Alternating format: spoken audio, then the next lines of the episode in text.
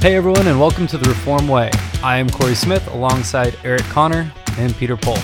Each week we will bring you interviews, insights, and share our knowledge of the fitness world. We'll look at topics both in and out of the gym through the lens of an exercise enthusiast, a CrossFit coach, and a gym owner. Also, be sure to like and subscribe to stay up to date with our most current episodes. Hey guys, this is Coach Eric Connor here with the Reform Way, and I am here with our April 2020 Reformer of the Month, Mr. Jeff Noble. Jeff, welcome. Thank you. Lovely to have you. Um, from is, I believe this is your home office. Am I correct? This is my home office. Yes. Fancy. Looks beautiful, by the way. Oh, man. Thanks. Uh, so, what got you into CrossFit, Jeff?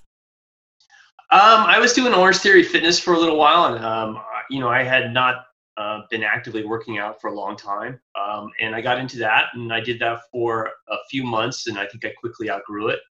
Um, and I just decided to give CrossFit a try. Nice. What, uh, what did you feel like you outgrew when you did that or how did that work? Uh, you know, I, I just think that pretty quickly I was able to do the workouts without, you know, exerting myself too hard. Um, and I just wanted something more challenging. Nice. Nice. Where did you hear about CrossFit?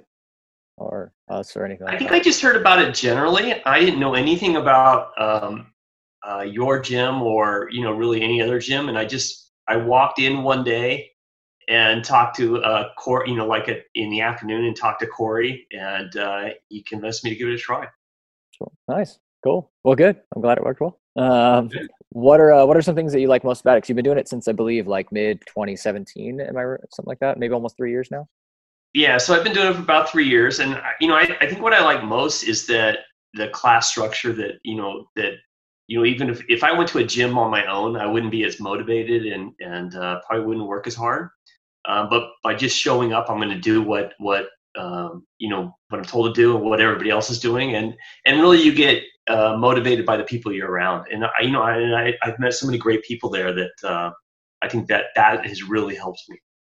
Good, awesome, yeah. So that kind of sounds like that helps along with the fitness side of it, right? To just kind of keep you going and interested to go or looking at or seeing people or something like that, right? Yeah, I think it's a combination of things. So it's it's a you know you, you get to see the same people. You know you go to a you know a general class, but then you know even I still bounce around different classes here and there. Um, but you know everybody has a positive attitude. Everybody you know my I think my biggest concern when I first started CrossFit was that there would people be people there who were in much better shape than I was um, and it wouldn't be comfortable working out with with other people. And um, and I, I mean I had that discomfort for quite a while. And then you know over the over the time I realized that you know sometimes really fit people would pick me for a partner workout and I'd be going you know what you know what are you thinking of? And it was because they just wanted to work harder and they knew that by having somebody that, that I could work to as hard as I could go but then they could do more reps. And, and once you realize that that and nobody has a problem with it, it you know I felt great yeah, that's that's awesome, and that's that's great. Once you can wrap your mind around that kind of area of it too, and that's where people really truly succeed. So that's awesome. Um, what? Uh, so you've been one of actually one of our most attended members in the last year, especially. Um, you actually attended. I don't know if you even know, but 316 times in the last year, which is averaging about just over six times a week. Um, so it seems like you're pretty consistent. Well, so I mean, you know, there's a reason for that, obviously. So this is you know even before this lockdown i was locked down in this room. Um, so this is where you know i work for myself. Um, I, I, my job is basically I, I read and i write. Um, and so you know to get up every morning and be able to go and start the day off like um, with a workout. Um, and then i started coming on sundays just to work on on things that you know i could take my, more time with mm-hmm. Um, and then you know and then when days when i felt good i'd come back on and do a reboot class on tuesdays and thursdays um, and I, you know, that felt good for me too. So, um, and actually, I really missed that. I'm not. I really miss not being able to go to the classes. Yeah, I totally understand. The, uh, I mean, you, you're you're kind of brushing over your your very professional uh, career about just reading and writing, so it's kind of throwing it under the rug. But uh, tell everybody, kind of like you were you were police officer, or what, what was your again your profession, and then now what do you do?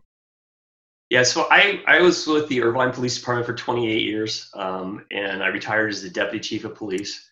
Um, I went to uh, the Westminster Police Department after I retired for um, about six months or so to help them with some issues.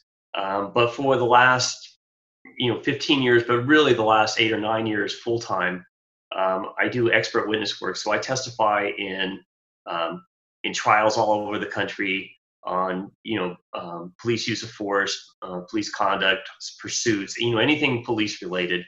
Um, and I've been fortunate enough to to um, you know be involved in some of the more high profile cases across the country.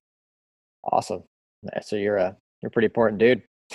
I like well, how you're. I don't know about that, but I, you know, I enjoy reading. I, I, you know, I enjoy writing. Um, so I've written, I've written a lot of articles and a couple textbooks, and and um, you know, those are the things I enjoy doing. That's awesome, man. That's awesome. Uh, any crazy cool stories from from being a police chief or anything like that? Anything that really stands out? Well, maybe maybe some of those shouldn't go out. That's okay too. If not, no worries. yeah. you know, I mean, 28 years. You know, even in this, you know, people used to joke, you know, Irvine, nothing happens there, but you know, and obviously I started there in the, you know, in '84. Um, you know, so well before Irvine was what Irvine looks like now. But people forget that the, you know, the five and the 405 and the 133 all pass through the city. So, you know, pretty much anybody or anything that can happen tends to happen. And for whatever reason, Irvine was the city that, that the weirdest crimes in the world happened.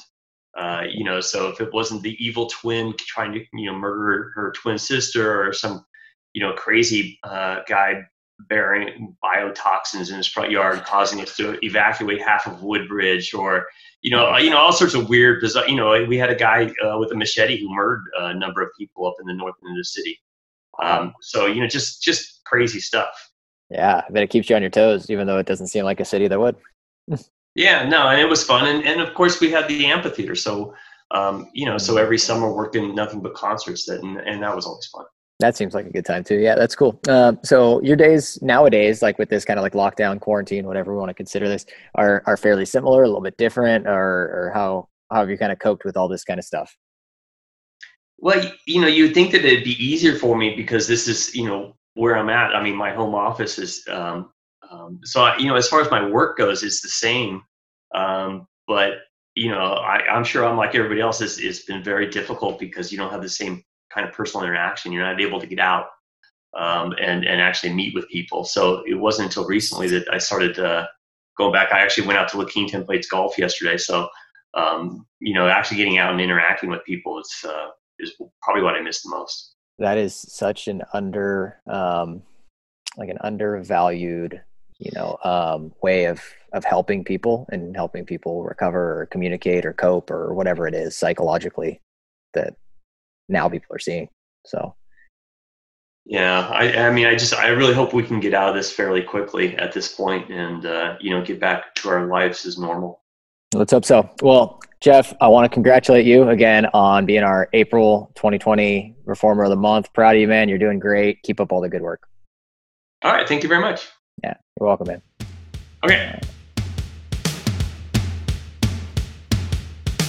Thanks again for listening to The Reform Way. You can find us on our social media channels. Our Instagram is at CrossFit Reform. Our Facebook is CrossFit Reform.